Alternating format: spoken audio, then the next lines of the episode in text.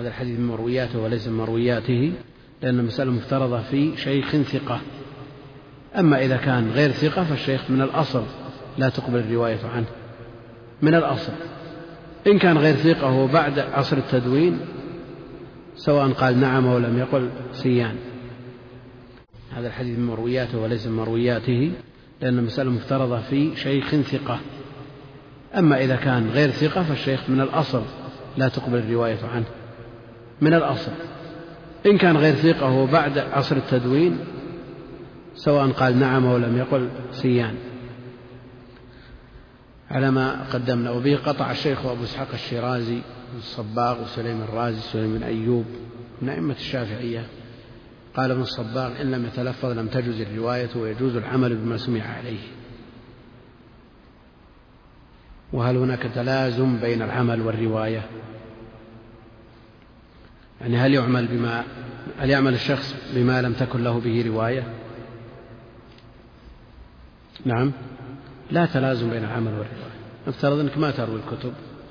ووجدت حديث في صحيح البخاري. نعم. روايتكم منقطعة لكن العمل يلزم.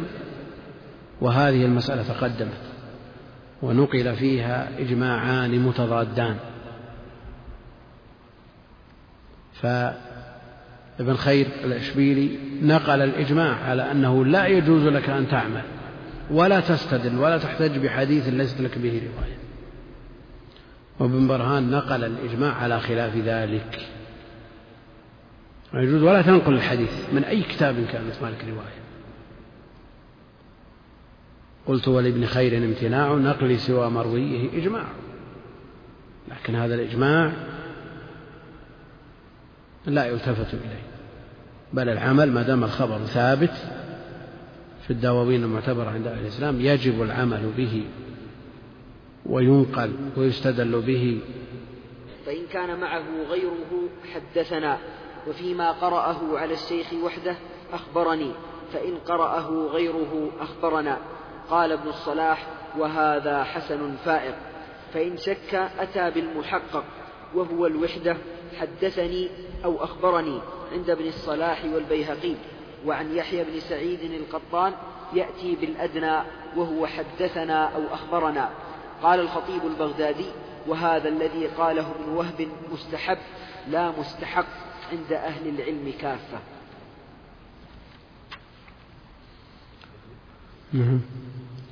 لحظة. هذا الفرع ينقله الحافظ رحمه الله يقول قال ابن وهب والحاكم يقول فيما قرئ على الشيخ وهو وحده حدثني بالإفراد لأنه يحكي الواقع فإن كان معه غيره حدثنا فيما قرأه على الشيخ وحده أخبرني فإن قرأ قرأه غيره أخبرنا على أنه يجوز أن يقول حدثنا وأخبرنا وإن كان منفردا بذلك لأن العرب تؤكد فعل الواحد بضمير الجمع. العرب تؤكد فعل الواحد بضمير الجمع. كما نقله الإمام البخاري رحمه الله تعالى في صحيحه في تفسير سورة إنا أنزلناه. قال والعرب تؤكد فعل الواحد بضمير الجمع. قال ابن صلح وهذا حسن فائق فإن شك أتى بالمحقق والوحدة الأصل أنه منفرد واحد. وهل معه غيره أو لا مشكوك فيه. وعن يحيى بن سعيد القطان يأتي بالأدنى وهو حدثنا وأخبرنا. حدثنا مع الجمع لا شك أنه أقل من حدثني لأنه غير مقصود بالتحديث إذا كان مع جمع. قال الخطيب البغدادي وهذا الذي قاله ابن وهب مستحب لا مستحق يعني غير لازم. وإنما هو لمزيد لمزيد في بيان الواقع. لا مستحق يعني أنه لا مندوحة عنه بل يلزم الإتيان به عند أهل العلم كافة. نكمل ولا مليتم كم صارنا ساعة ونصف ولا أكثر. ها؟ لأنه طويل والكتاب ما هو. إكماله خرط القتال. لا لا ما يمكن إكماله ولا ولا بأسبوع ثالث لكن هذا الله المستعان. ما يتيسر ما يتيسر. اللي تشوف المشقة اللاحقة من هذا الأسبوع؟ وتشوف الحضور الآن وش الوقت الظرف ما هو مناسب للدورات لكن عاد وأنا من باب آه، الإخبار غدا أنا مرتبط بدورة أخرى. مدتها شهر ونصف وانتهى أكثرها ولله الحمد. يوم واحد في الأسبوع يوم الاثنين. فغدا ليس فيه شيء. غدا لن أحضر هنا ومرتبط في مكان آخر. والله أعلم وصلى الله وسلم وبارك على نبينا محمد وعلى آله وصحبه أجمعين. بسم الله الرحمن الرحيم. الحمد لله رب العالمين. والصلاة والسلام على أشرف الأنبياء والمرسلين نبينا محمد وعلى آله وصحبه وسلم تسليما كثيرا. قال الإمام ابن كثير رحمه الله تعالى فرع اختلفوا في صحة سماع من ينسخ أو إسماعه فمنع عن ذلك إبراهيم الحربي وابن عدي وأبو إسحاق الإسفرايني الإسفرايني. وقال أبو بكر أحمد بن إسحاق الصبغي يقول حضرت ولا يقول حدثنا ولا أخبرنا. وجوزه موسى بن هارون الحافظ وكان ابن المبارك ينسخ وهو يقرأ وهو يقرأ عليه. وقال أبو حاتم كتبت عند عالم وهو يقرأ وكتبت عند عمرو بن مرزوق وهو يقرأ. وحضر الدار قطني وهو شاب فجلس إسماعيل الصفار وهو يملي والدار قطني ينسخ جزءا. فقال له بعض الحاضرين لا يصح لا يصح سماعك وأنت تنسخ. فقال فهمي للإملاء بخلاف فهمك. فقال له كم أملى الشيخ حديثا إلى الآن؟ فقال الدار قطني ثمانية عشر حديثا ثم سردها كلها عن ظهر قلب بأسانيدها ومتونها فتعجب الناس منه. قلت وكان شيخنا الحافظ أبو الحجاج المزي تغمد الله تغمده الله برحمته يكتب في مجلس السماع وينعس في بعض الأحيان ويرد على القارئ ردا جيدا بينا واضحا بحيث يتعجب القارئ من نفسه أنه يغلط فيما في يده وهو مستيقظ والشيخ ناعس وهو أنبه منه. ذلك فضل الله يؤتيه من يشاء. قال ابن الصلاح وكذلك التحدث في مجلس السماع وما إذا كان القارئ سريع القراءة أو كان السامع بعيدا من القارئ.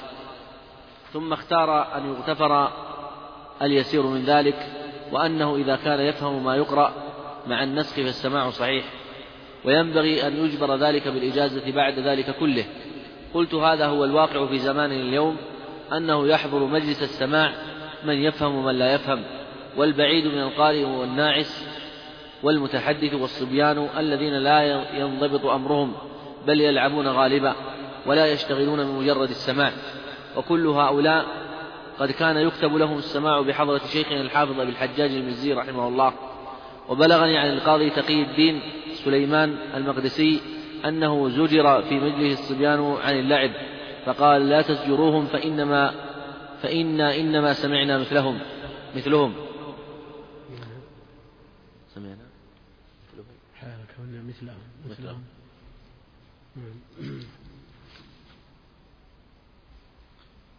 وقد روي عن الإمام العلم عبد الرحمن بن مهدي أنه قال يكفيك من الحديث شم شمه. وكذا قال غير واحد من الحفاظ. وقد كانت المجالس تعقد ببغداد وبغيرها من البلاد فيجتمع الفئام من الناس بل الألوف المؤلفة ويصعد المستمنون على الأماكن المرتفعة ويبلغون عن المشايخ ما يملون فيحدث الناس عنهم بذلك مع ما يقع في مثل هذه المجامع من اللغط والكلام.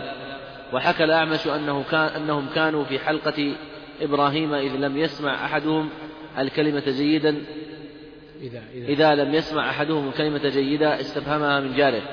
قلت وقد وقع هذا في بعض الأحاديث عن عقبة بن عامر وجابر بن سمرة وغيرهما. فهذا هو الأصلح للناس وإن كان قد تورع آخرون وشددوا في ذلك وهو القياس والله أعلم. بارك. الحمد لله رب العالمين وصلى الله وسلم وبارك على عبده ورسوله نبينا محمد وعلى آله وصحبه أجمعين. لما ذكر الطريق الأول من طرق التحمل والثاني السماع من لفظ الشيخ والقراءة على الشيخ العرض نبه على أمر يوجد مع كثرة الطلاب يوجد مع كثرة الطلبة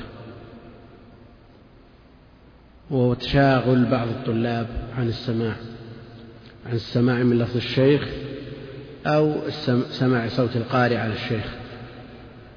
فبعضهم ينعس. وبعضهم يكتب. إيش معنى يكتب؟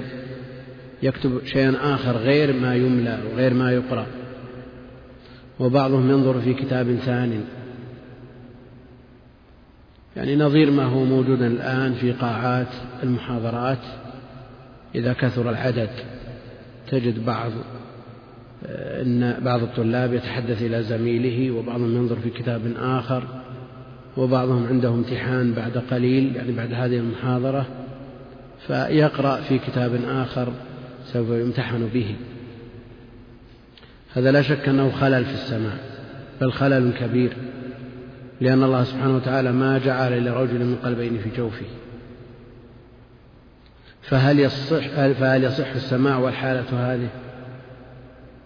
يصح أن يروي من هذا وضعه شخص ينعس والشيخ يحدث. يجوز أن ينقل عن الشيخ شخص, شخص ينظر في كتاب آخر أو يكتب. يجوز أن يروي عن الشيخ الذي يحدثه. هذا محل البحث في هذا الفرع. فيقول رحمه الله تعالى فرع اختلفوا في صحة سماع من ينسخ أو إسماعه فمنع من ذلك إبراهيم الحربي وابن عدي وأبو إسحاق الأسفرايني. هذا هو الأصل الأصل في ذلك المنع. المنع. ويندر أن يوجد مثل هذا في عصور الرواية وإنما يوجد من هذا وصفه بعد أن استقرت السنة ودونت في الكتب. وصار السماع والقراءة والعرض والإجازة وجميع طرق التحمل فائدتها مجرد بقاء سلسلة الإسناد ولا يترتب عليها تصحيح ولا تضعيف. الأحاديث الثابتة ثابتة والمردودة مردودة والأمر مفروغ منه. فبعد أن دونت الأحاديث في الكتب وأثبت الثابت ونفي المردود تساهل الناس في التحمل والسماع. وحصل من كثير من الطلاب ما يحصل. منع من ذلك جمع من العلم حتى في العصور المتأخرة. وهذا هو الأصل. كيف تقول سمعت فلان وأنت مع جارك كأنك في قاعة أو في صالة أفراح في عرس. كل اثنين يتحدثان معا.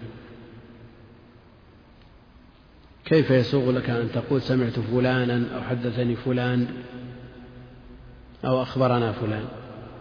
هذا هو الأصل المنع لكن لما كان الأثر المرتب على هذا السماع ضعيف لا يترتب عليه ثبوت ولا عدم لا تصحيح ولا تضعيف.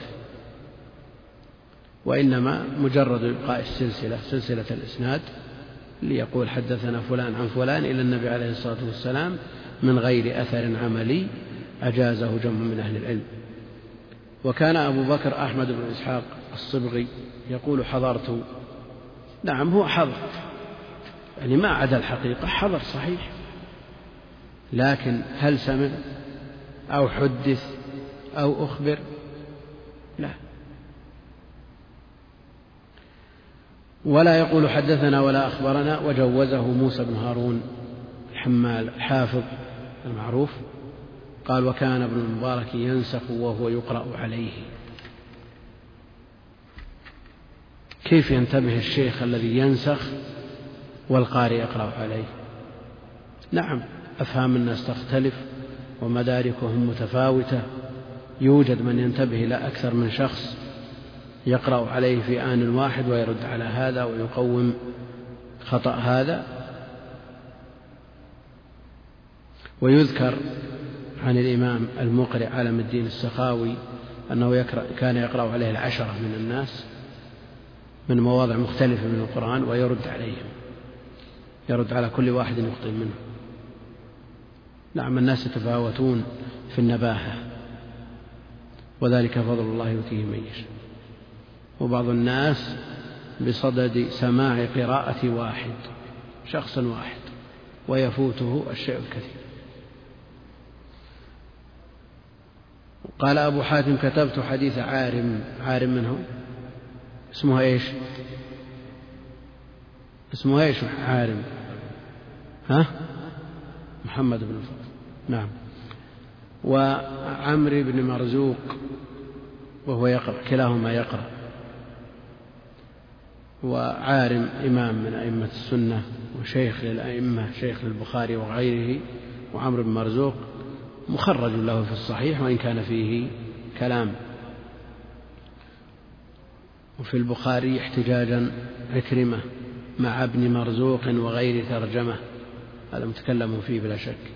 لكن يقول حضر الدار قطني وهو شاب فجعل فجلس إسماعيل الصفار وهو يملئ والدار قطني ينسخ جزءا. ينسخ كتاب آخر بعيد كل البعد عما يملى فقال بعض الحاضرين لا يصح سماعك. يظن أن الدار قطني مثله. إذا اشتغل بشيء غفل عن غيره. فقال له بعض الحاضرين لا يصح سماعك وأنت تنسخ. قال فهمي للإملاء بخلاف فهمك. فقال له كم أملى الشيخ حديثا إلى الآن؟ فقال الدار قطني ثمانية عشر حديثا. ثم سردها كلها عن ظهر قلب يعني على ترتيبها برواتها بأسانيدها ومتونها. ما أخل بكلمة. فتعجب الناس منه والله أعلم. ذلك فضل الله يؤتيه من يشاء. وكان شيخنا يقول حافظ بن كثير رحمه الله وكان شيخنا الحافظ أبو الحجاج المزي وله به عناية. المزي له عناية بن كثير وابن كثير ملازم للمزي.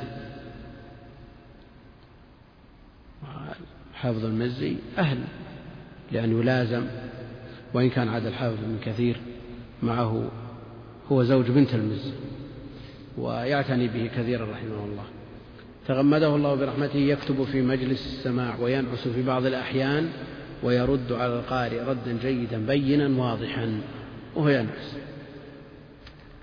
بحيث يتعجب القارئ من نفسه أنه يغلط فيما في يده وهو مستيقظ والشيخ ناعس وهو أنبه منه.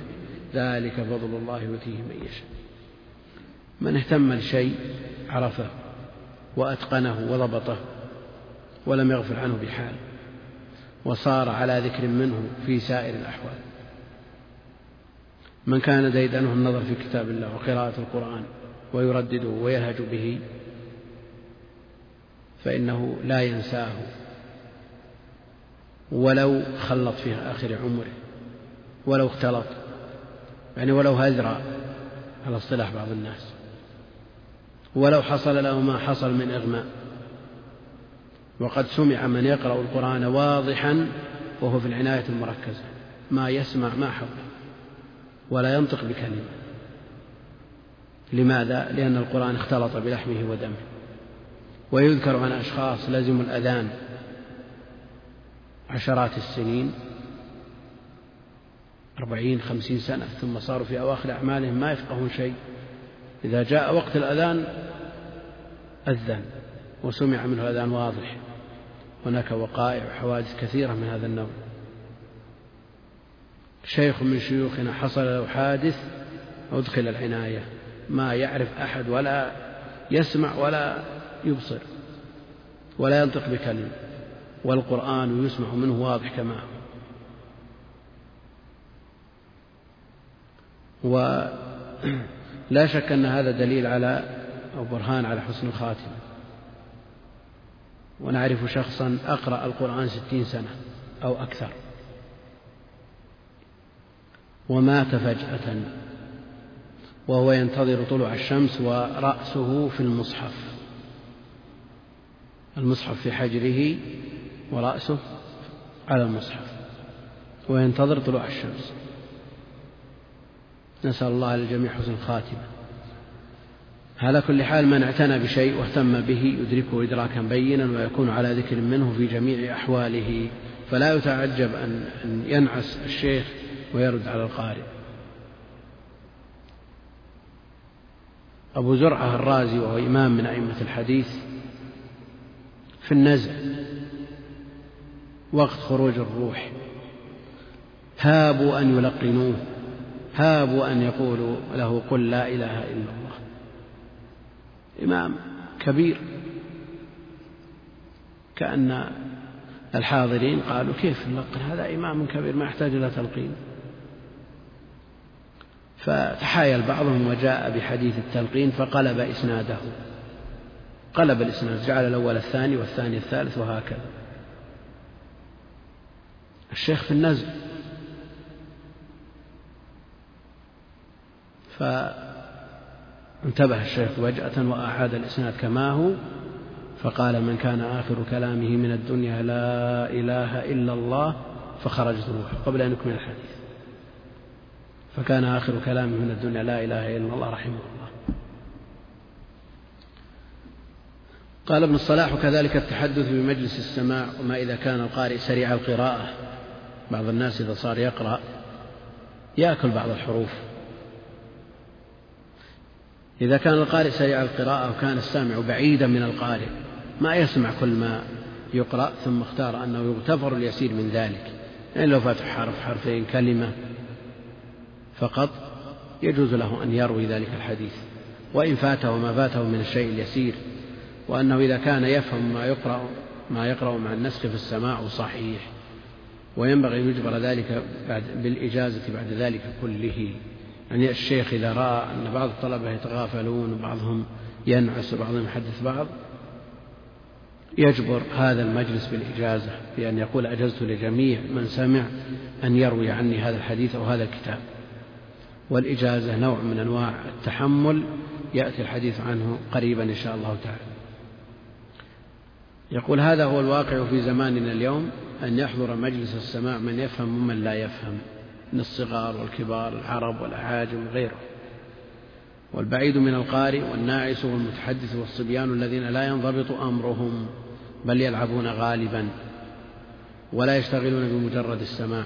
وكل هؤلاء قد كان يكتب لهم السماع بحضرة شيخنا الحافظ أبي الحجاج المزي رحمه الله. قد يقول قائل إذا كان رواية الحديث سماعه بهذه بهذا التساهل كيف نثق بأخبار وصلتنا من طريق هؤلاء؟ نقول لا.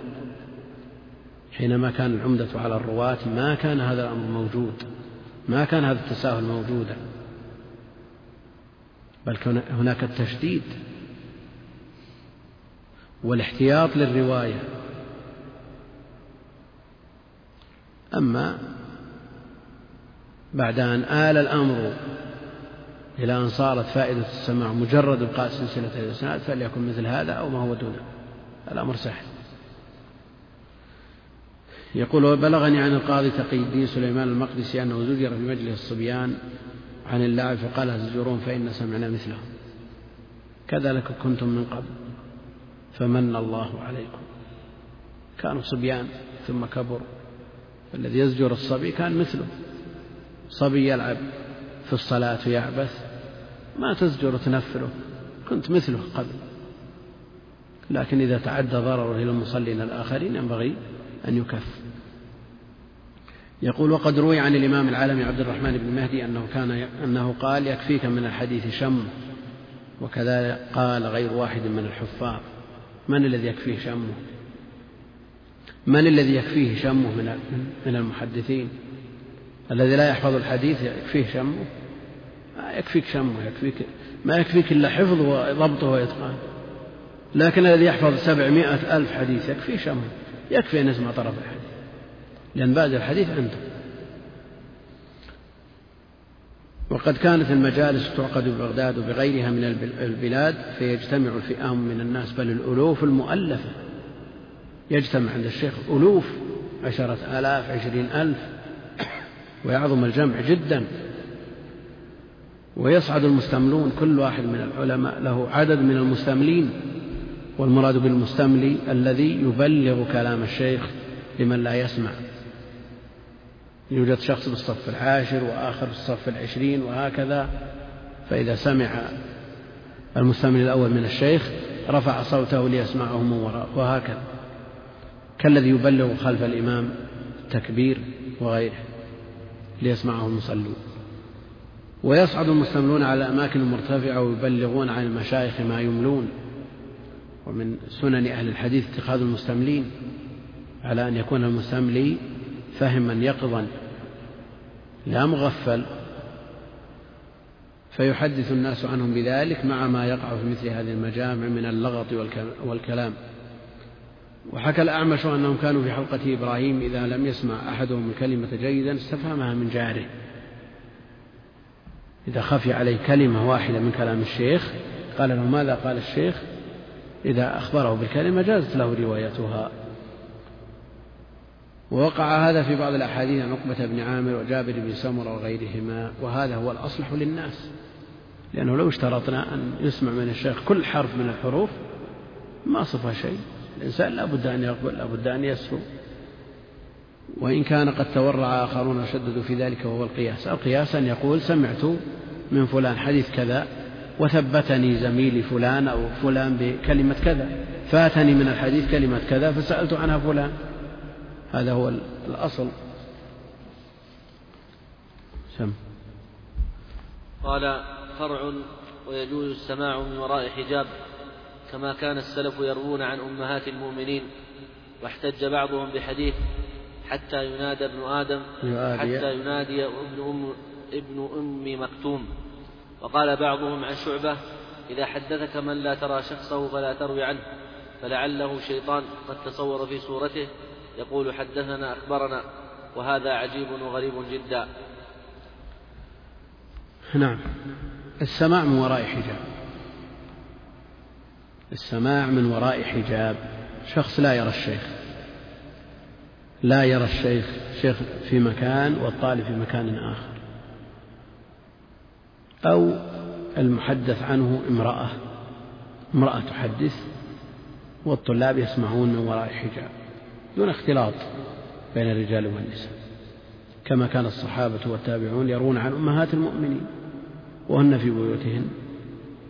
والرواية من وراء حجاب جائزة. صحيح والسماع صحيح. السماع صحيح. وإن شدد شعبة فقال لا تروي عن الشيخ إلا إذا كنت تراه. لأنه قد يكون شيطان من وراء هذا الجدار يتكلم وأنت ما تدري. لكن هذا إذا عرف صوت الشيخ وكان الكلام الذي يتكلم به الشيخ يليق به أن يقوله هذا الشيخ لا بأس. وإلا فقد تلبست الشياطين ببعض الشيوخ. وشيخ الإسلام حصل له من ذلك الشيء الكثير. كثيرا ما يتلبس الشيطان بصورة الشيخ بصورته. والناس يرون يقول أنا فلان أنا أحمد بن تيمية يقول كذا. لكن يعرف أن هذا الكلام الذي يقوله هذا الشيطان لا يليق بمقام الشيخ. وقد نبه الشيخ مرارا في مؤلفاته في مناسبات كثيرة أن الشيطان قد تلبس به وألقى الناس كذا وأنا منه بريء. لكن إذا وثقنا من صوت الشيخ وسمعنا هذا الكلام وأنه يليق بالشيخ أن يقول آه، مثل هذا الكلام فالأصل الجواز والناس من عصره عليه الصلاة والسلام إلى يومنا هذا يفطرون بسماع صوت المؤذن. وإن لم يروا شخصه. إذا سمعوا المؤذن قالوا قال الله أكبر افطر في رمضان. والصيام ركن من أركان الإسلام. ويعتمدون صوته وهم لا, وهم لا يرون شخصه.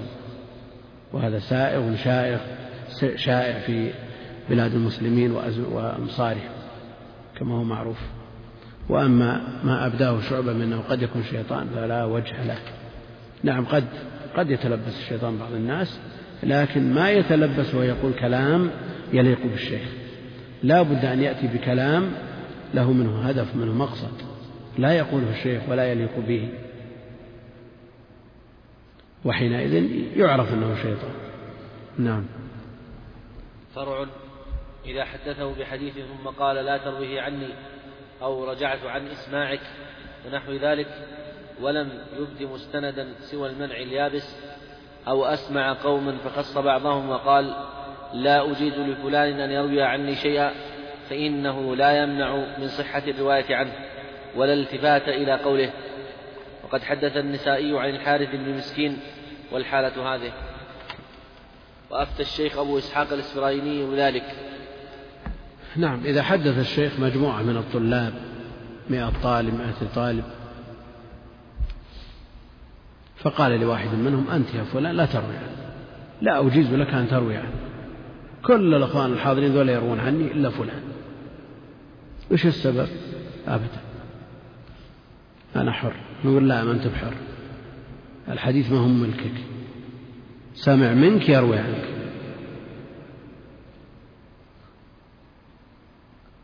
هذا إذا لم يبدي سببا للمنع أحيانا يحدث الشيخ زيد من الناس فيقول لا تروي عني هذا الحديث. لماذا؟ والله أنا في شك من ثبوته عندي. هل هو من سماعي أو لا؟ نعم إذا أبدى سبب مناسب يمتنع الطالب. لكن إذا لم يبدي سبب مناسب قال بس لا تروي عنه لماذا؟ مزاج. نعم أنا حر. لا لا ما أنت حر. هذا الحديث ليس ملك يروي عنك وأنت غير راضي. يقول أو أسمع قوما فخص بعضهم وقال لا يجوز لفلان يروي عني شيئا فإنه لا يمنع من صحة الرواية عنه بل يروي عنه ولا التفات إلى قوله. وقد حدث النسائي عن الحارث بن مسكين والحالة هذه. عرفنا أن النسائي رحمه الله تعالى حضر مجلس الحارث بن مسكين فطرده. والسبب الحارث بن مسكين رحمه الله من الأئمة الثقات ويأخذ أجرة على التحديث. والنسائي كأنه أعطاه أجرة أقل من المطلوب وكان مظهر النسائي يوحي بغنى. فالشيخ كأنه تقال ما دفعه له فقال لا تسمع مني أنا لا أجيز لك فذهب الإمام النسائي رحمة الله عليه وجلس خلف أسطوانة وراء عمود صار يسمع الحديث ويحدث عن حال المسكين. ولم تنع مع هذا المنع لكن من ورعه رحمة الله عليه أنه لا يقول لا حدثنا ولا أخبرنا. بل يقتصر على قوله الحارث بن مسكين فيما قرئ عليه وأنا أسمع. لا يقول حدثنا ولا أخبرنا. والذين طبعوا السنن زادوا أخبرنا جارين على العادة ماشيين على الجادة وهذا خطأ. نعم. الثالث الإجازة والرواية بها جائزة عند الجمهور وادعى القاضي أبو الوليد الباجي الإجماع على ذلك ونقضه ابن الصلاح بما رواه الربيع عن الشافعي أنه منع من الرواية بها وبذلك قطع الماوردي وعزاه إلى مذهب الشافعي وكذلك قطع بالمنع القاضي حسين بن محمد المروذي صاحب التعليقة وقال جميعا لو جازت الرواية بالإجازة لبطلت الرحلة. وكذلك روي عن شعبة بن الحجاج وغيره من أئمة الحديث وحفاظه. وممن أبطلها إبراهيم إبراهيم الحربي وأبو الشيخ محمد بن عبد الله الأصبهاني وأبو نصر الوايلي السجزي. وحكى ذلك عن جماعة ممن لقيهم. ثم هي أقسام. لا. الإجازة. الإجازة هي الإذن بالرواية. الإذن بالرواية. إيش معنى إجازة؟ إجازة يعني إذن بالرواية. يقول الشيخ للطالب أجزت لك أن تروي عني الحديث الفلاني أو الكتاب الفلاني. أجزت لفلان بن فلان بن فلان أن يروي عني صحيح البخاري. يعني أذن له أن يروي عنه طيب سمعت الأحاديث من لفظ الشيخ؟ ما سمع شيء قرأ الطالب على الشيخ ما قرأ عليه شيء هل يجوز أو هل تجوز الرواية بمجرد الإجازة؟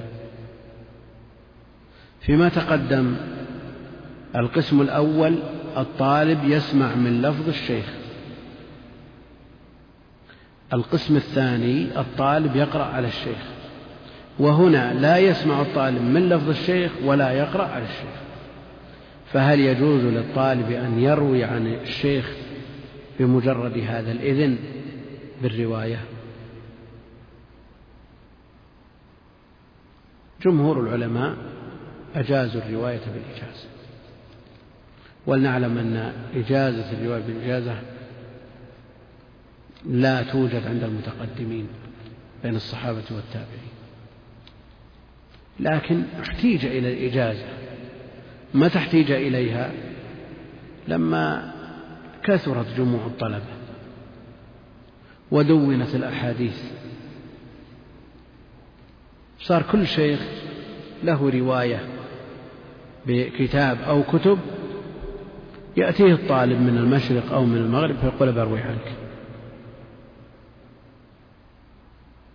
فالشيخ يرى أن هذا هذه الأحاديث التي يريد أن يرويها هذا الطالب مدونة بكتاب. فإن قال له اجلس واقرأ علي متى ينتهي؟ ليأتي طالب آخر بعده فيقرأ عليه. نعم لو اجتمع مجموعة يستحقون أن يجلس لهم الشيخ لا بأس لكن يجي طالب بيقرأ صحيح البخاري يبي كم كم سنة؟ ثم ينتهي هذا ويجي بعده شخص آخر إذا يقول أبي البيهق وإذا يقول أبي النسائي وإذا يقول العمر ينتهي قبل ذلك. لما رأوا أن الرواية بالسماع والقراءة على الشيخ مما يعسر جدا أجازوا الإجازة وأذنوا بالرواية بمطلق الإذن بالرواية. فإذا قال الشيخ أذنت لك أن تروي عني صحيح جاي من المشرق مقصد المشرقي بيروي عن الشيخ شيخ في الحجاز. يروي عنه صحيح البخاري يقول يلا توكل على الله. أروي عني صحيح البخاري. طيب ما سمعت من لفظك ولا قرأت عليك؟ قال أبدا أذنت لك أن ترويه عني جمهور العلماء أجازوا ذلك وادعى أبو الوليد الباجي الاتفاق على ذلك. أن الرواية بالإجازة جائزة بالاتفاق لكن هذا الاتفاق فيه نظر. هذا الإجماع منقوض لوجود الخلاف. الإمام الشافعي منع الرواية منع الرواية بالإجازة. وقطع بذلك الماوردي وهو من أئمة الشافعية وعزاه إلى مذهب الشافعي وعرفنا أنه من لفظه رحمه الله.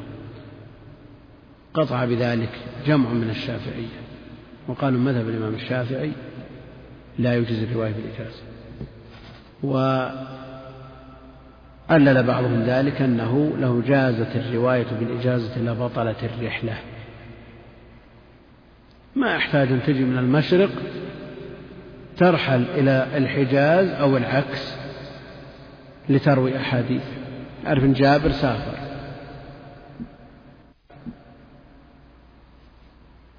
مسافة شهر من أجل رواية حديث واحد.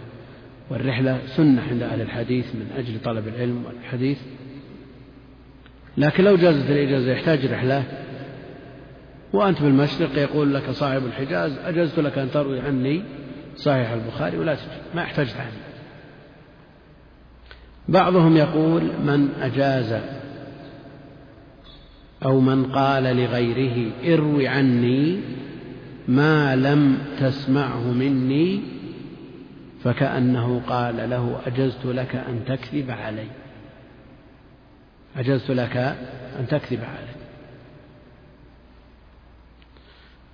إيش معنى الرواية عن الشيخ؟ الرواية عن الشيخ تقول حدثني فلان أو سمعت فلان أو قرأت على فلان. مش غير هذا؟ تروي عن شخص وأنت ما سمعت من لفظ شيء. نعم. تروي عن شخص وأنت ما قرأت عليه شيء. يقول من أجاز الرواية بالإجازة فكأنه أجاز للشيخ أن يقول أجزت للطالب أن يكذب عليه. يروي عني ما لم يسمعه مني. وعلى كل حال الذي استقر عليه العمل عند المتأخرين جواز الرواية بالإجازة التي هي مجرد الإذن بالرواية. وعرفنا أنه بعد التدوين الأمر سهل ما يترتب عليه تصحيح ولا تضعيف فالخطب سهل. ثم هي أقسام نعم. ثم هي أقسام. أحدها إجازة من معين لمعين في معين بأن يقول أجزتك أن تروي عني هذا الكتاب أو هذه الكتب وهي المناولة فهذه جائزة عند الجماهير حتى الظاهرية لكن خالفوا في العمل بها لأنها في معنى المرسل عندهم إذ لم يتصل السماع. القسم الأول من أقسام الإجازة والنوع الأول من أنواعها إجازة من معين يعني من شخص معين في معين لشخص معين إجازة من شخص معين الشيخ معين لمعين الطالب معين في معين يعني في كتاب معين. كأن يقول زيد من الناس وهو شيخ يروي الكتب بالأسانيد أجزت لفلان بن فلان يعين المجاز. أن يروي عن الكتاب الفلاني فيعين الكتاب المجاز به. بأن يقول أجزتك أن تروي عني هذا الكتاب أو هذه الكتب وهي المناولة. كيف هي المناولة؟ لا هذه غير المناولة. المناولة سيأتي ذكرها. هذه غير المناولة إجازة مجردة. بأن يقول أجزت لفلان ابن فلان أن يروي عني صحيح البخاري. لكن إن كان معه صحيح البخاري وقال خذ هذا صحيح البخاري على ما سيأتي هذا صحيح البخاري خذه فاروه عني هذه المناولة المقرونة بالإجازة على ما سيأتي. لكن المسألة مفترضة في إجازة مجردة. شخص يجيز لزيد من الناس أن يروي عنه صحيح البخاري هذه إجازة. من معين لمعين في معين. وهذه جائزة عند جماهير. عند جميع من يقول بالرواية الإجازة. وهم الجمهور. الظاهرية الذين يقولون لا تصح الإجازة ويمنعون الإجازة وابن حزم يشدد في الإجازة. يقول يعمل بها. خالفوا في العمل بها لأن في معنى المرسل عندهم إذ لم يتصل السماع الرواية منقطعة بمثل هذه الإجازة عند الظاهرية. لكن العمل بها العمل بها لا بأس. تعمل لأن الكتاب ثابت من غير طريقك فهل يلزمك أن تأتي بسند متصل إلى البخاري لتعمل بحديث في صحيح البخاري؟ ما يلزم وأشرنا إلى هذا سابقا. وعلى كل حال هذه أعلى أنواع الإجازة والذين يجيزون الإجازة متفقون على صحة هذا النوع. نعم. الثاني إجازة لمعين في غير معين. مثل أن يقول أجزت لك أن تروي عني ما أرويه أو ما صح عندك من مسموعاتي ومصنفاتي وهذا مما يجوزه الجمهور أيضا رواية وعملا. إجازة من معين شخص معين لشخص معين لكن الكتاب غير معين. مثل أن يقول أجزت لك أن تروي عني ما أرويه أو ما صح عندك من مسموعاتي ومصنفاتي. هذه هذا النوع من الإجازة يحتمل أمرين. الأمر الأول أن يكون المجاز به غير المعين يؤول إلى التعيين. الاحتمال الثاني أن لا يؤول إلى التعيين. فإن كان يؤول إلى التعيين أجزت لك أن تروي عني ما أرويه الذي ترويه الذي يرويه الشيخ معين. مهما بلغ من الكثرة يؤول إلى التعيين. يمكن الآن وقت الإجازة ما هو معين لكن بالتتبع يتعين. أو ما صح عندك من مسموعاتي ومصنفاتي يؤول إلى التعيين ويؤول إلى العلم. لكن إذا كان لا يؤول إلى التعيين وهو المجهول الإجازة بالمجهول نعم آه، على ما سيأتي فإنها لا تصح الإجازة بها على ما سيأتي. إذا كانت الإجازة في غير معين لكنه يؤول إلى التعيين ويؤول إلى العلم فإنها تجوز عند أكثر من يجيز الإجازة وإن منعها بعضهم. نعم. الثالث الإجازة لغير معين.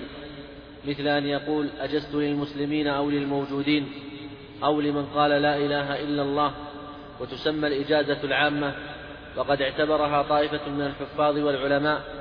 فممن جوزها الخطيب البغدادي ونقلها عن شيخه القاضي أبي الطيب الطبري ونقلها أبو بكر, أبو بكر الحازمي عن شيخه أبي العلاء الهمداني الحافظ وغيرهم من محدث المغاربة رحمهم الله. وأما الإجازة الإجازة لغير معين. هي الإجازة العامة. الإجازة العامة. أجزت لجميع المسلمين. أجزت للموجودين ممن هو على ظهر الأرض الآن. وشبيهة بالعامة أن يقول أجزت لأهل الإقليم الفلاني أجزت لأهل الهند أجزت لأهل مصر أجزت لأهل المغرب هذه شبه عامة. فالمجاز غير معين. أجزت لمن قال لا إله إلا الله. هذه ضعيفة. والإجازة في أصل الرواية بها ضعف وتزداد ضعفا بمثل هذا التوسع.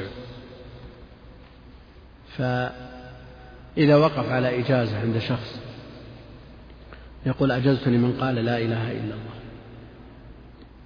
مثل هذه الإجازة في غاية الضعف لأن الأصل في إجازة الإجازة فيه نظر.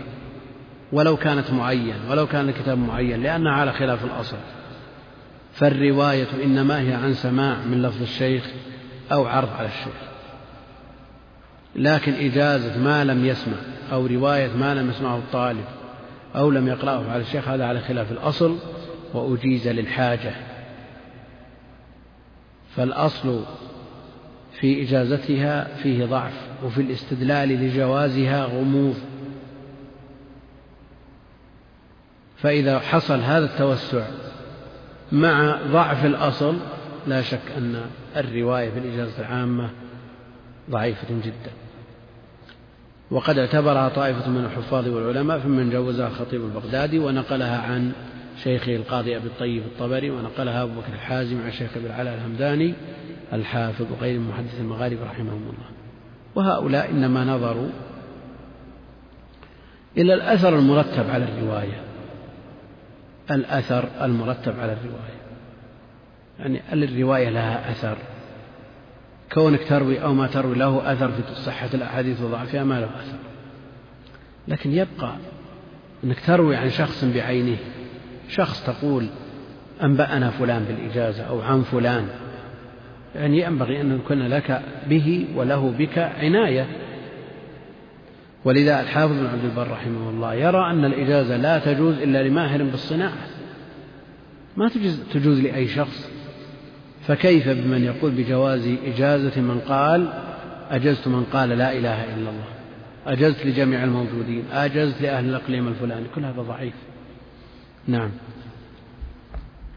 وأما الإجازة للمجهول أو بالمجهول ففاسدة وليس منها ما يقع من الاستدعاء إلى جماعة مسمين لا يعرفهم المجيز أو لا يتصفح أنسابهم ولا عدتهم فإن هذا سائغ شائع كما لا يستحضر المسمع, المسمع أنساب من يحضر, من يحضر مجلسه ولا عدتهم والله أعلم. ولو قال أجزت. نعم. تابع لها.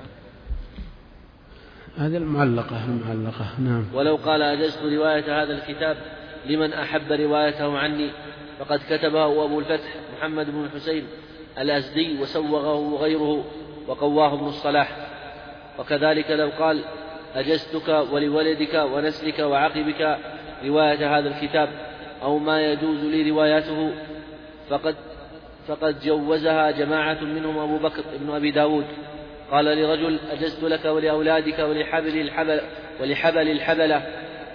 وأما لو قال أجزت لمن يوجد من بني فلان فقد حكى الخطيب جوازها عن القاضي أبي يعلى ابن الفراء الحنبلي وأبي الفضل ابن عمروس المالكي. وحكاه ابن الصباغ عن طائفة ثم ضعف ذلك. قال هذا يبنى على أن الإجازة إذن أو محادثة. وكذلك ضعفها ابن الصلاح وأورد الإجازة للطفل الصغير الذي لا يخاطب مثله. وذكر الخطيب أنه قال للقاضي مثله. الذي لا يخاطب مثله. وذكر الخطيب أنه قال للقاضي أبي الطيب إن بعض أصحابنا قال لا تصح الإجازة. إلا لمن يصح سماعه. قال فقال قد يجيز الغائب عنه ولا يصح سماعه منه. ثم رجح الخطيب صحة الإجازة للصغير. قال وهو الذي رأينا كافة شيوخنا يفعلونه. يجيزون للأطفال من غير أن يسألوا عن أعمارهم ولم نرهم أجازوا لمن لم يكن موجودا في الحال والله أعلم. ولو قال أجزت لك أن تروي ما صح عندك مما سمعته وما وما سأسمعه. فالأول جيد والثاني فاسد. وقد حاول ابن الصلاح تخريجه على أن الإجازة إذن كالوكالة. وفيما لو قال وكلتك في بيع ما سأملكه خلاف. وأما الإجازة بما يرويه إجازة فالذي عليه الجمهور الرواية بالإجازة على الإجازة وإن تعددت. وممن نص على ذلك الدار قطني وشيخه أبو العباس ابن عقدة والحافظ أبو نعيم الأصبهاني والخطيب وغير واحد من العلماء. قال ابن الصلاح ومنع من ذلك بعض من لا يعتد به من المتأخرين والصحيح الذي عليه العمل جوازه وشبهوا ذلك بتوكيل الوكيل. يقول رحمه الله الإجازة للمجهول بالمجهول الإجازة للمجهول. إجازة الشيخ للراوي المجهول أو بالمجهول. الذي لا يؤول إلى العلم. كان يقول أجزت لبعض الناس. أجزت لبعض الناس. أو يقول أجزت لفلان أن يروي عني بعض مسموعاتي. بعض الناس ما يمكن تحديده. فلا يؤول إلى العلم. وبعض المسموعات لا يمكن أن تؤول إلى العلم. هذه هذا النوع من الإجازة فاسد. يقول وليس منها ما يقع في الاستدعاء لجماعة مسمين لا يعرفهم المجيز أو لا يتصفح أنسابهم ولا عدتهم فإن هذا سائغ شائع كما لا يستحضر المسمع أنساب من يحضر مجلسه ولا عدتهم والله أعلم. تكتب قائمة فيها عشرة طلاب عشرين ثلاثين مئة ألف طالب. يكتبون للشيخ استدعاء. إيش معنى استدعاء؟ خطاب. يطلبون منه أن يجيزهم ثم يكتبون وكتبه أو مقدمه فلان وفلان وفلان وفلان يسردون قائمة قلوا أو كثروا. هل يشترط أن يكون الشيخ يعرف هؤلاء؟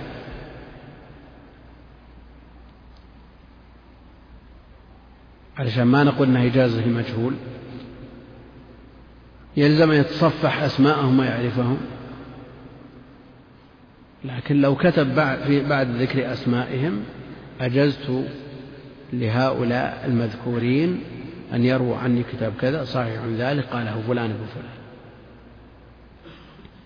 تصح الإجازة. ولا يلزم أن يعرف هؤلاء الذين في الذين ذكر اسمهم في الاستدعاء في الخطاب كما أنه لا يلزم أن يعرف أسماء من حضر عنده. يروون عنه ولو لم يعرف أسماءهم ولو لم يعرف أنسابهم. وكذا إذا ذكرت أسماءهم في الاستدعاء وطلبت منه الإجازة. ليس هذا من النوع المجهول لأنه معلوم مضبوط متقن. لو أراد الرجوع إليهم وجده في المكتوب متى شاء. ولو قال أجزت رواية هذا الكتاب لمن أحب روايته عني. يعني تعليق الإجازة بالمشيئة لمن شاء أن يروي عني. لمن أحب أن يروي عني. أجزت لمن أحب أن يروي عني. هذا كتبه بالفتح الأزدي. ومعروف من من علماء الحديث لكنه متكلم فيه. مطعون فيه. وسوغه غيره وقواه ابن الصلاح. إذا علقه بالمشيئة. معنى هذا أنه متى روى عن هذا الشيخ فقد شاء. يعني وقعت المشيئة وكذلك, وكذلك لو قال أجزتك ولولدك ونسلك وعقبك رواية هذا الكتاب. ونسلك وعقبك يعني ما تناسلوا ولو بعد مئة مئتي سنة يروون عن الشيخ. فإذا قال حبل الحبل ولد ولد الولد أروي هذا الكتاب عن الشيخ الفلاني. الشيخ الفلاني مات قبل أن تولد مئة سنة. كيف تروي عنه هذا الكتاب؟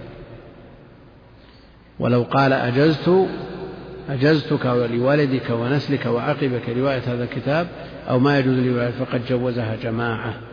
منهم أبو بكر بن أبي داود صاحب السنن. قال رجل أجزت لك ولأولادك ولحبل الحبل كل هذا توسع.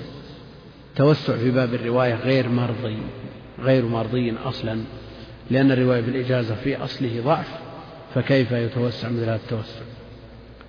وأما لو قال أجزت لمن يوجد من بني فلان هناك الإجازة لمن يولد تبعا للموجود إجازة لموجود ولمعدوم تبعا لإيش؟ للموجود هنا إجازة للمعدوم استقلالا وليست تبعا وهذه أقرب إلى المنع من تلك. يقول وأما لو قال أجزت لمن يوجد من بني فلان فقد حكى الخطيب جوازها عن القاضي أبي يعلى بن الفراء الحنبلي وأبي الفضل بن عمروس المالكي وحكاه ابن الصباغ عن طائفة ثم ضعف ذلك. لا شك. تجز شخص معدوم لمن سيولد لفلان. قال وهذا هذا ينبني على أن الإجازة إذن أو محادثة. وكذلك ضعفها ابن الصلاح وأورد إجازة للطفل الصغير الذي لا يخاطب مثله. طفل أبو سنة أو سنتين. يخاطب مثله ما يخاطب مثله. وذكر الخطيب أنه قال للقاضي أبي الطيب إن بعض أصحابنا قال لا تصح الإجازة إلا لمن يصح سماعه. فقال قد يجيز الغائب عنه ولا يصح سماع الغائب عنه. يعني قياس الإجازة على السماع مع الفارق. قياس الإجازة على السماع قياس مع الفارق لأن الإجازة تصح مع عدم الحضور والسماع لا يصح إلا من حاضر يسمع الكلام. ثم رجح الخطيب صحة الإجازة للصغير ثم قال إذا صححوا سماعه بمجرد الحضور فيما تقدم سماع الصبيان صححوه. وهذا تبعا لما كررناه مرارا أن الفائدة من الرواية مجرد إبقاء سلسلة الإسناد. وأنه لا يترتب عليه لا تصحيح ولا تضعيف إذا يجيز لمن شاء ويأذن لمن شاء أن يروي عنه. ثم رجح الخطيب صحة الإجازة للصغير ثم قال وهو الذي رأينا كافة شيوخنا يفعلونه يجيزون للأطفال من غير أن يسألوا عن أعمارهم. يقول ولم نرهم أجازوا لمن لم يكن موجودا في الحال. تطلب إجازة لولدك؟ يسألك الشيخ. موجود؟ صغير في المهد؟ نعم يجيز. لكن لا ما بعد وجد. لعل الله يجيب لنا ولد يروي عنك. هذا ما أجازوا يقول ولم نرهم أجازوا لمن لم يكن موجودا في الحال. والله المستعان. ولو قال له أجزت لك أن تروي عني ما صح عندك مما سمعته وما سأسمعه. الشيخ يروي يروي البخاري ومسلم وأبو داود والترمذي والنسائي وابن ماجه يروي الستة. لكن ليست له رواية بالمسند ولا بالبيهقي ولا مستدرك الحاكم ولا بن حبان ولا بن خزيمة يقول أن تروي الستة عن عني وهذه الخمسة لأن هذا اللي أنا جاد بتحصيل الرواية. أجزت لك أن تروي عني ما صح عندك ما سمعته من الكتب الستة وما سأسمعه في المستقبل. أنا إلى الآن ما عندي رواية في الكتب الخمسة هذه. لكن إذا صار لي رواية أجزت لك أن تروي من الآن. فالأول جيد والثاني فاسد. كيف يأذن له بما لا يستطيع أن يرويه بنفسه؟ الشيخ نفسه ما يستطيع أن يروي ما عنده رواية. فكيف يأذن لغيره أن يروي عنه بما ليست عنده له به رواية؟ وقد حاول ابن الصلاح تخريجه على أن الإجازة إذن كالوكالة. يعني صار لشخص وكيل يبيع عنه. ويشتري له. أصدر وكالة اليوم تاريخ اليوم 15 سبعة. هذا الموكل له عقار بدأ يبيع. نعم بدأ يبيع من هذا العقار. انتهى هذا العقار الموجود وقت الوكالة. ملك الموكل عقارات جديدة بعد تاريخ 16 تاريخ 20 في آخر الشهر في الشهر الثاني وهذا مستمر على البيع الوكيل. نقول تنفع الوكالة السابقة؟ قبل ملك العقار الذي آه، وكل في بيعه. تنفع ولا ما تنفع؟ إذا قال وكلت فلان أن يبيع عني ما عقاراتي. باع العقارات الموجودة إلى تاريخ الوكالة لكن الموكل ملك عقارات بعد التاريخ هذا وهذا كاستمر يبيع. نقول بيعه صحيح ولا فاسد؟ نعم. الذي بعد التوكيل. لكن إذا سمع سمع هذا الوكيل يحرج ويبيع ولا أنكر عليه ولا شيء. نعم. هم قاسوا الرواية بما لم يسمع على على الوكالة بما لم يملك. وكونه يعرف أنه يبيع ومستمر في البيع ولا يمنعه يدل على صحة الوكالة وصحة البيع حاله. لو اقتصر على ما يوجد وقت الوكالة لمنعه من البيع. قف أنا ما وكلتك إلا إلى تاريخ ما أملكه إلى إلى وقت تاريخ الوكالة. وعلى كل حال الأصل في الإجازة ضعيف ثم تزداد ضعف مثل هذا. هذا توسع غير مرضي. الإجازة بما يرويه إجازة. الشيخ يروي عن شيخه بإجازة وشيخه وشيخه يروي عن شيخه بإجازة وشيخ الشيخ يروي بإجازة. هل تصح الإجازة على الإجازة بمعنى أن يكون في السند أكثر من إجازة؟ أو لا يروي بالإجازة إلا ما صح سماعه من شيخه عن شيخه؟ أجازوا الإجازة على الإجازة. أجازوا الرواية بالإجازة على الإجازة. يقول وأما الإجازة بما يرويه إجازة فالذي عليه الجمهور الرواية بالإجازة. وقد اجتمع في بعض الأسانيد ست أجائز ست أجائز يعني ست إجازات. ومن نص وممن نص على ذلك الدار قطني وشيخه أبو العباس بن بن عقدة الحافظ أبو نعيم الأصبهاني والخطيب وغير واحد من العلماء. لأن إذا صحت لواحد تصح لشيخه تصح لشيخ شيخه وهكذا. قال ابن الصلاح ومنع من ذلك بعض من لا يعتد به من المتأخرين. والصحيح الذي عليه العمل جوازه شبه ذلك بتوكيل الوكيل. يعني إذا جازت الرواية من زيد لعمر بالإجازة فلتجوز من عمرو لبكر شو اللي يمنع؟ نعم المناولة. القسم الرابع المناولة. فإن كان معها إجازة مثل أن يناول الشيخ الطالب كتابا من سماعه ويقول له ارو هذا عني ويملكه إياه أو يعيره لينسخه ثم يعيده إليه أو يأتيه الطالب بكتاب من سماعه فيتأمله. ثم يقول ارو عني هذا ويسمى هذا عرض المناولة. وقد قال الحاكم إن هذا إسماع عند كثير من المتقدمين وحكوه عن مالك نفسه والزهري وربيعة ويحيى بن سعيد الأنصاري من أهل المدينة ومجاهد وأبي الزبير وسفيان بن عيينة من المكيين وعلقمة وإبراهيم والشعبي من الكوفة وقتادة وأبي العالية وأبي المتوكل الناجي من البصرة وابن وهب وابن القاسم وأشهب من أهل مصر من أهل مصر وغيرهم من أهل الشام والعراق. ونقله عن جماعة من مشايخه قال ابن الصلاح وقد خلط في كلامه عرض المناولة بعرض القراءة. ثم قال الحاكم والذي عليه جمهور فقهاء الإسلام الذين أفتوا في الحرام والحلال أنهم لم يروه سماعا. وبه قال الشافعي وأبو حنيفة وأحمد وإسحاق والثوري والأوزاعي وابن المبارك ويحيى بن يحيى والبويطي والمزني وعليه عهدنا أئمتنا وإليه ذهبوا وإليه نذهب والله أعلم. كمل كمل. مرة واحدة. أما إذا لم يملكه الشيخ الكتاب ولم يعره إياه فإنه منحط منحط عما قبله حتى إن منهم من يقول هذا مما لا فائدة فيه ويبقى مجرد إجازة. قلت أما إذا كان الكتاب مشهورا كالبخاري أو مسلم أو شيء من الكتب المشهورة فهو كما لو ملكه أو أعاره إياه والله أعلم. ولو تجردت المناولة عن الإذن بالرواية فالمشهور أنه لا تجوز الرواية بها وحكى الخطيب عن بعضهم جوازها. قال ابن الصلاح ومن الناس من جوز الرواية بمجرد إعلام الشيخ للطالب أن هذا سماعه أن هذا سماعه والله أعلم. ويقول الراوي بالإجازة أنبأنا. فإن قال إجازة فهو أحسن. ويجوز أنبأنا وحدثنا عند جماعة المتقدمين.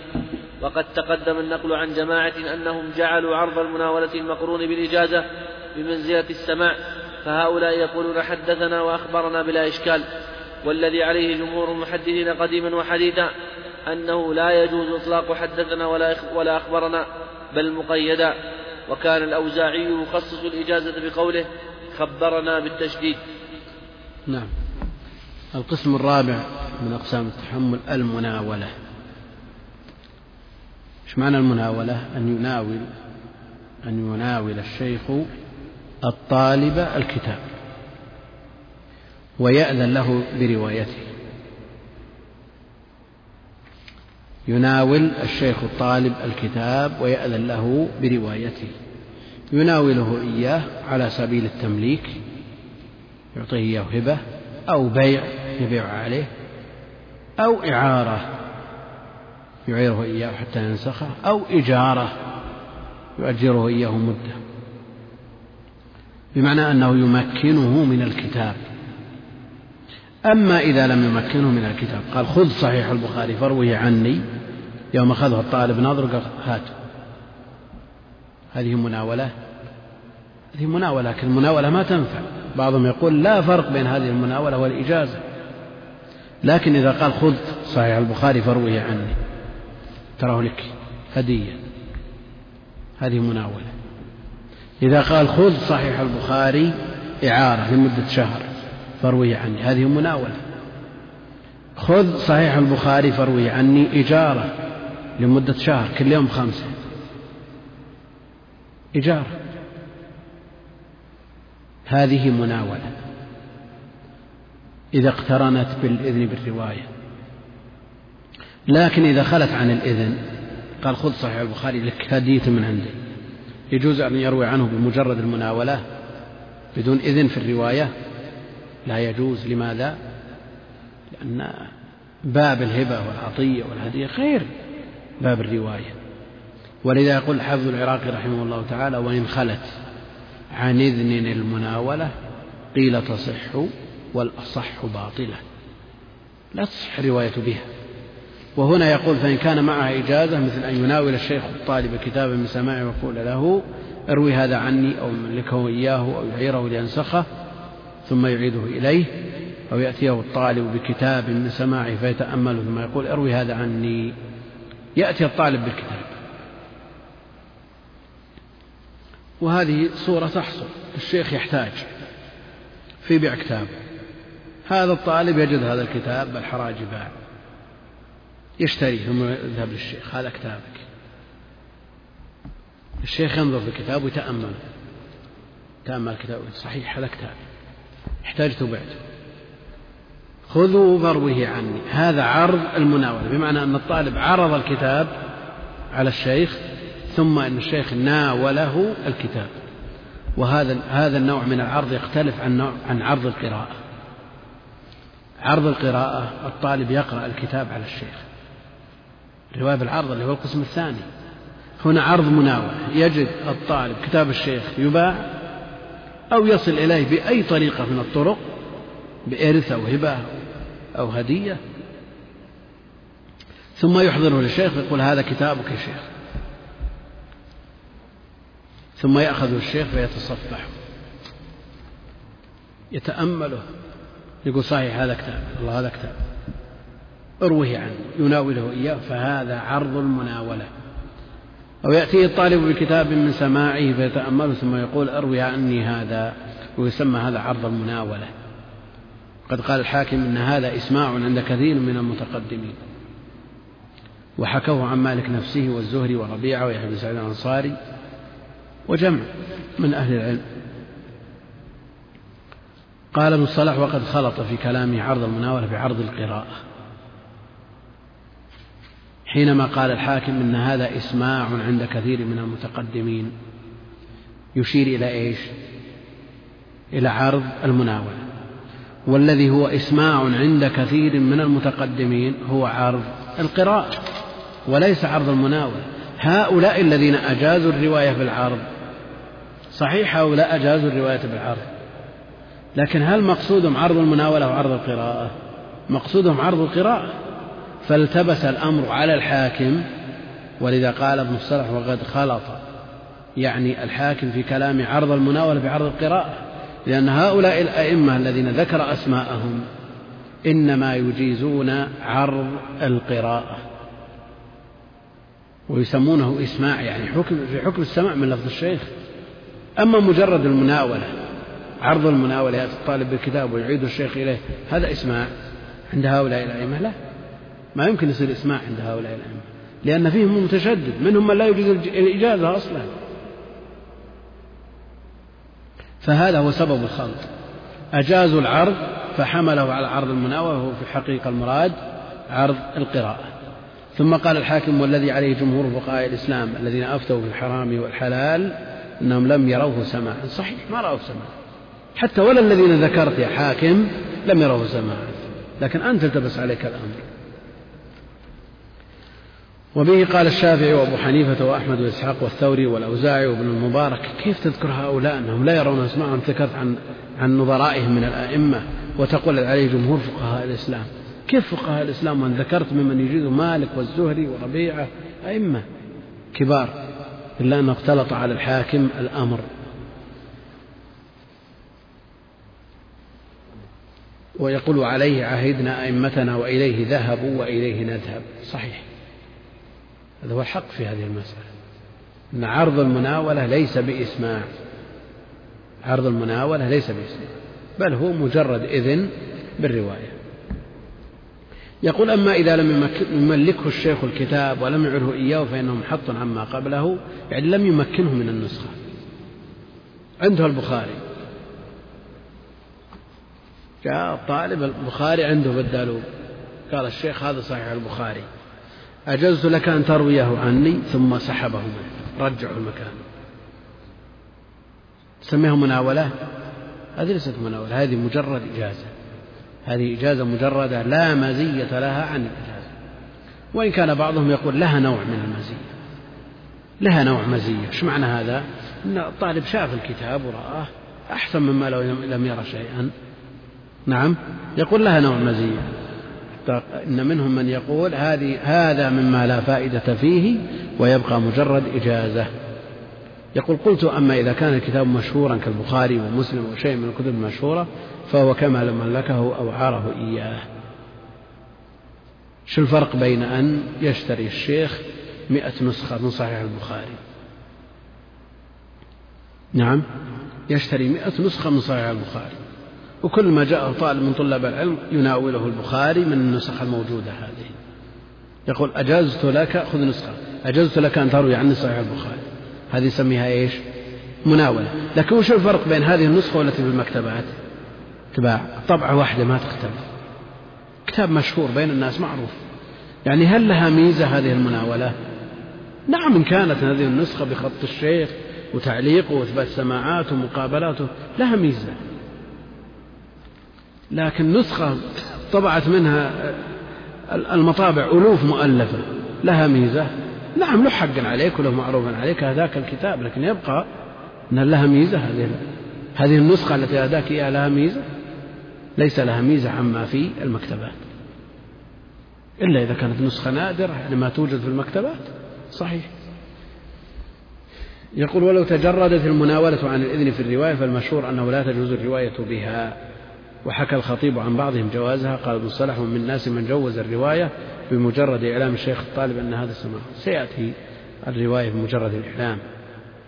الإعلام نوع من أنواع التحمل سيأتي ذكره والخلاف فيه قوي. طيب إذا روى بالإجازة ماذا يقول؟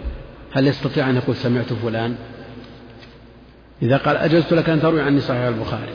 هل يجوز أن يقول سمعت حديث الأعمال بالنيات من فلان؟ ويروي إجازة أو يقول حدثنا فلان أو أخبرنا فلان أو أنبأنا فلان.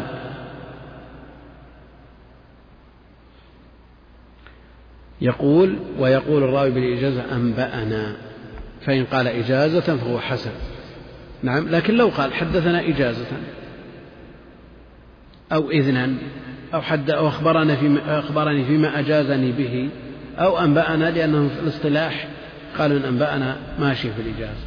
هذا مجرد اصطلاح فالأصل الإنباء والإخبار معنى واحد. لا يجوز إلا إذا قيد بما يدل على المراد وأن الرواية بالإجازة. هم تجوزوا بأنبأنا. وكثر استعمال عن عند المتأخرين فيما يرى بالإجازة. وكثر استعمال عن في ذا الزمن إجازة وهي بوصل ما قمن. كثر استعمال عن في ذا الزمن إجازة وهي بوصل ما قمن. يعني جديرة وحرية بالوصل إذا جاءت بصيغة عن. يقول وقد تقدم فهو, فهو أحسن ويجوز أنبأنا وحدثنا عند جماعة من المتقدمين لكن الأولى أن يبين مراده وطريقته في التحمل فيقول حدثنا وأخبرنا إجازة أو فيما أجاز لي أو فيما أذن لي وما أشبه ذلك. يقول وقد تقدم النقل عن جماعة أنهم جعلوا عرض المناولة المقرونة بالإجازة بمنزلة السماع المناولة عرض المناولة المقرونة بالإجازة بمنزلة السماع. فهؤلاء يقولون حدثنا وأخبرنا بلا إشكال وعرفنا أن الحاكم وهم. الحاكم وهم في ذكره العلماء الذين قالوا بأن عرض المناولة مثل عرض القراءة فهي إسماع هي ليست بإسماع والذي عليه جمهور المحدثين قديما وحديثا أنه لا يجوز إطلاق حدثنا ولا أخبرنا بل مقيدا مقيد بما يدل على الواقع بما يدل على حقيقة الحال. فيقول حدثنا إجازة أخبرنا إذنا أو ما أشبه ذلك. يقول وكان الأوزاعي يخصص الإجازة بقوله خبرنا بالتشديد. وهذا مجرد اصطلاح للأوزاعي فإذا جاء في إسناد يقول فيه الأوزاعي خبرنا فلان عرفنا أنه رواه بطريق الإجازة. نعم. القسم الخامس المكاتبة. بأن يكتب إليه بشيء من حديثه فإن أذن له في روايته عنه فهو كالمناولة المقرونة بإجازة. وإن لم تكن معها إجازة فقد جوز الرواية بها أيوب ومنصور والليث وغير واحد من الفقهاء الشافعية والأصوليين. وهو المشهور وجعلوا ذلك أقوى من الإجازة المجردة وقطع الماوردي بمنع ذلك والله أعلم. وجوز الليث ومنصور في المكاتبة أن يقول أن يقول أخبرنا وحدثنا مطلقا والأحسن الأليق تقييده بالمكاتبة المكاتبة مفاعلة بين طرفين. يكتب الطالب إلى الشيخ بأن يكتب له ما بلغه من حديث في مسألة كذا مثلا فيكتب إليه الشيخ أو يكتب الطالب للشيخ أن يكتب له ما يرويه من طريق فلان أو من حديث فلان من الصحابة فيكتب له الشيخ. هذه مكاتبة. فإذا كتب الشيخ للطالب بحديث أو بأحاديث جاز للطالب أن يروي عنه هذه الأحاديث ولو لم يأذن له بروايتها. لكن أولى ما يقال أن يقول الطالب كتب إلي فلان بكذا قال حدثنا فلان عن فلان إلى آخره. وهذا النوع من الرواية موجود في الصحيحين وغيرهما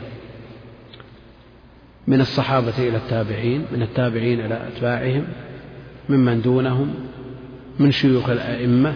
في البخاري كتب إلي محمد بن بشار قال فالرواية بالمكاتبة صحيح. ولو قال أخبرنا أو حدثنا فالإخبار سائر لأن الإخبار يحصل بغير المشافهة يحصل بالمكاتبة يحصل بالإشارة يحصل بنصب علامة أو أمارة أو إشارة كل هذا تحصل به الإخبار.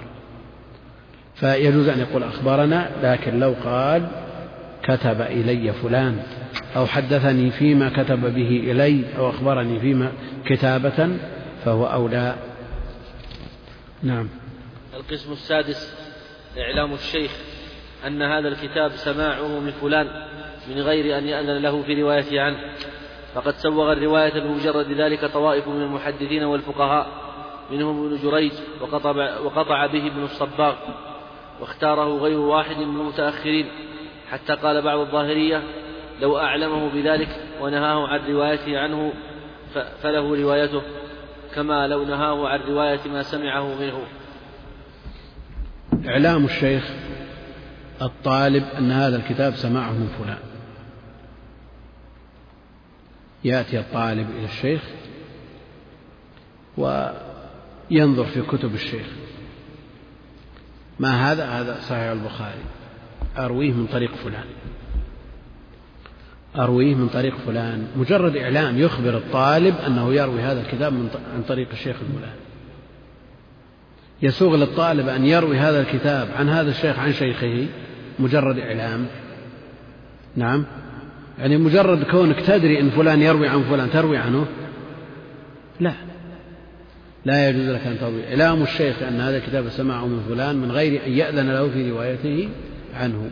سوغ الرواية بمجرد ذلك طوائف من المحدثين والفقهاء منهم ابن جريج اختار غير واحد اختار غير واحد من المتأخرين. حتى قال بعض الظاهرية لو أعلمه بذلك ونهاه عن روايته فله روايته كما لو نهاه عن رواية ما سمعه منه. طيب الظاهري وش رأيهم في الإجازة؟ إذا أذن له في الرواية يمنعون. فكيف يقول بعض الظاهرية لو أعلمه بذلك ونهى مجرد إعلام يروي عنه. الآن الظاهرية يمنعون الإجازة. فكيف يجيزون الرواية بمجرد الإعلام؟ الإجازة فيها إعلام وفيها زيادة. فيها إعلام أنه يروي البخاري من طريق فلان وفيها إذن له أن يرويه عنه. أما مجرد الإعلام ما في. يعني كونك مجرد, ما تدري أن فلان يروي الكتب عن فلان تروي عنه؟ مجرد أن أخبرك الشيخ أن له رواية بالكتب من طريق فلان تروي عنه لا شك أن الرواية في هذا الطريق ضعيفة. والله المستعان. نعم. القسم السابع الوصية بأن يوصي بكتاب له كأن يرويه لشخص. كان كان يرويه. كان يرويه لشخص. فقد ترخص بعض السلف في رواية الموصى. له بذلك الكتاب عن الموصي وشبهوا ذلك بالمناوله وبالإعلام بالرواية. قال ابن الصلاح قال ابن الصلاح وهذا بعيد وهو إما زلة عالم أو متأول إلا أن يكون أراد بذلك روايته عنه بالوجادة والله أعلم. الوصية شخص عنده كتب من مروياته. أراد السفر قال بدل ما أشيل هذه الكتب معي أعرضها للتلف. في فلان طالب علم يستفيد منها نعطيها إياه. أو حضرته الوفاة. وقال بدل ما توزع هذه الكتب وتباع بالحراج ببخس الأثمان ويمكن يتفرق كل جزء يصير في بيت تشعل هذه الكتب برمتها وتسلم للطالب الفلاني. طالب علم ينفع الله بالإسلام والمسلمين يستفيد من هذه الكتب. أوصى بكتبه لزيد من الناس. هل لزيد الموصى له أن يروي عن الموصي بمجرد الوصية. نعم.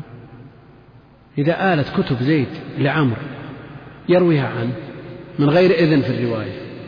يعني إيش الفرق بين كونه يوصي بها إليه أو يروح يشتريها من السوق؟ وجدها تباع بالحرج فاشتراها.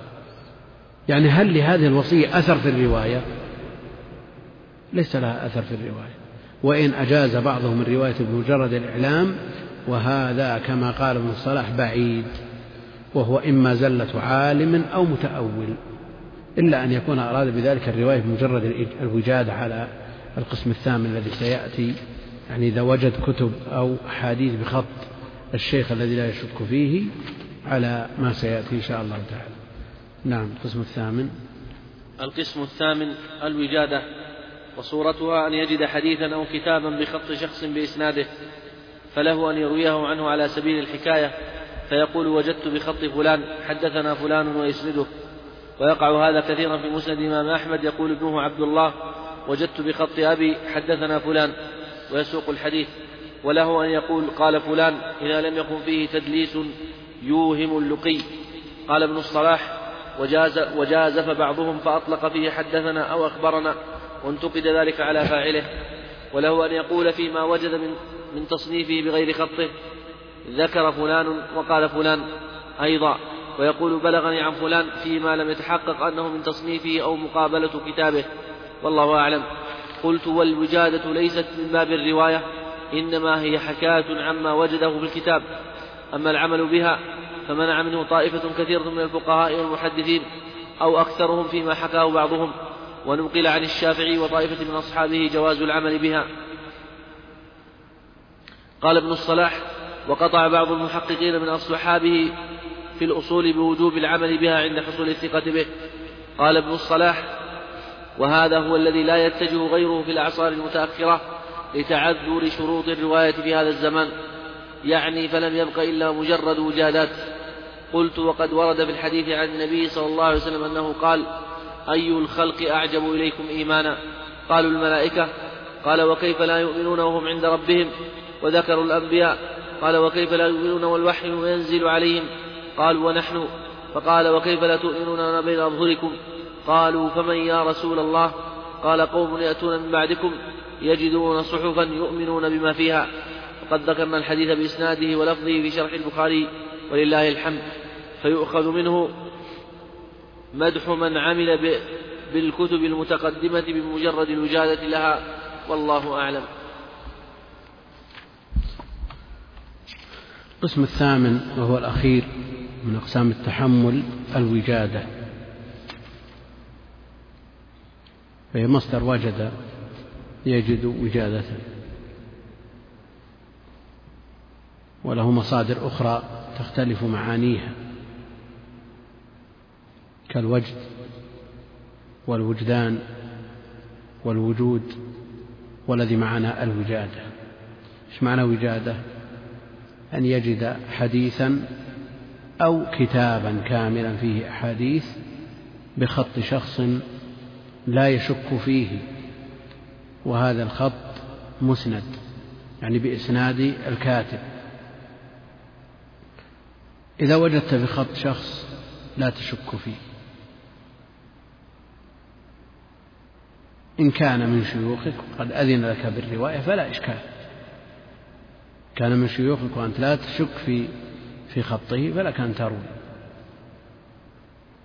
لكن إن كان بينك وبينه مفاوز. تعرف خط عالم من العلماء. وأنت لا تروي عنه. ولم يجز لك أن تروي عنه ولم يأذن لك بالرواية عنه بل لم تدرك عصره. أن تعرف خط ابن القيم أو شيخ الإسلام أو الشيخ محمد بن عبد الوهاب أو غيرهم. وجدت بخطه الذي لا تشك شيخ الإسلام خطه معروف. وجدت. تقول قال شيخ الإسلام أو تقول حدثنا شيخ الإسلام أو تقول أخبرنا شيخ الإسلام أو تقول وجدت بخط شيخ الإسلام. يقول فله أن يرويه على سبيل الحكاية فتقول وجدت بخط فلان. حد قال حدثنا فلان. ويسنده يعني الكاتب يذكر السند. ويقع هذا كثيرا في مسند الإمام أحمد. كثيرا ما يقول عبد الله وجدت بخط أبي. وجدت بخط أبي. هذا متصل ولا منقطع؟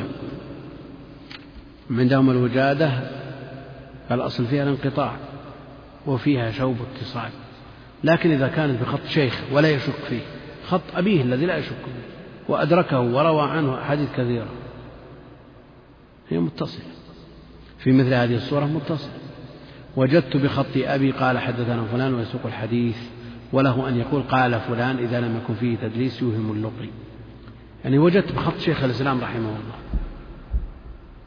بخط شيخ الإسلام لا تشك أن هذا خط شيخ الإسلام. يعني لك أن تقول قال قال شيخ الإسلام من خلال هذا الخط. نعم.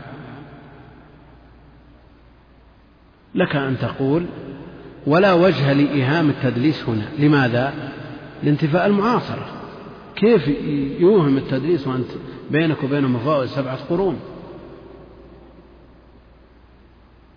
هذا لا يوهم التدليس. لكن إذا أوهم التدليس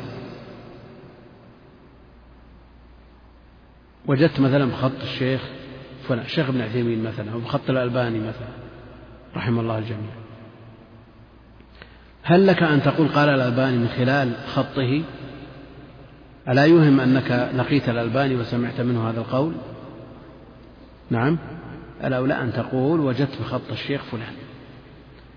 لأن إطلاق القول يوهم اللقي. قال ابن الصلاح وجاز بعضهم وجازف بعضهم فأطلق في حدثنا أو أخبرنا. وانتقد ذلك على فاعله. حدثنا. ومحدثك نعم. نعم الإخبار دائرة الإخبار أوسع من دائرة التحديث. لأن الإخبار يحصل بالمشافهة وبالمكاتبة وبنصب علامة. نعم. وبإشارة مفهمة. أما التحديث لا يحصل إلا بالمشافهة. فمن قال من حدثني من عبيدي بكذا فهو حر. جاء واحد كتب له ورقة وأعطاه إياه. يعتق ولا ما يعتق؟ ما يعتق.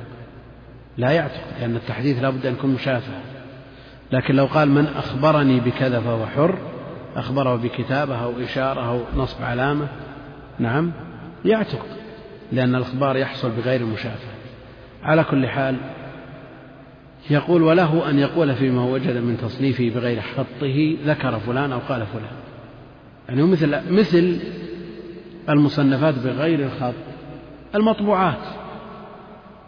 وجدت كتاب مكتوب عليه تأليف فلان ابن فلان شيخ الإسلام ابن تيمية ابن القيم ابن قدامة. نعم.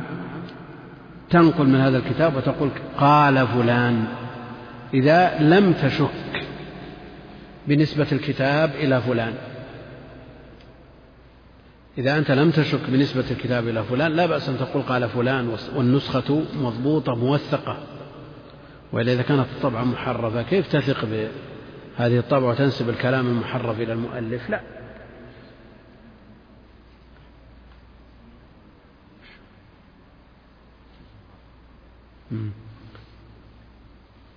إذا كان النسخة موثوقة مصححة والنسبة نسبة الكتاب ثابتة إلى مؤلفه لا بأس أن يقول قال فلان قال ابن قدامة في المغني وش اللي يمنع؟ نعم. لكن إذا كان الكتاب مشكوك في نسبته تقول قال فلان قال ابن القيم في أخبار النساء لا. قال ابن القيم في الفوائد المشوقة إلى علوم القرآن لا. هذه الكتب لا تثبت نسبتها إلى ابن القيم. نعم. أحيانا يوجد كتاب بخط فلان.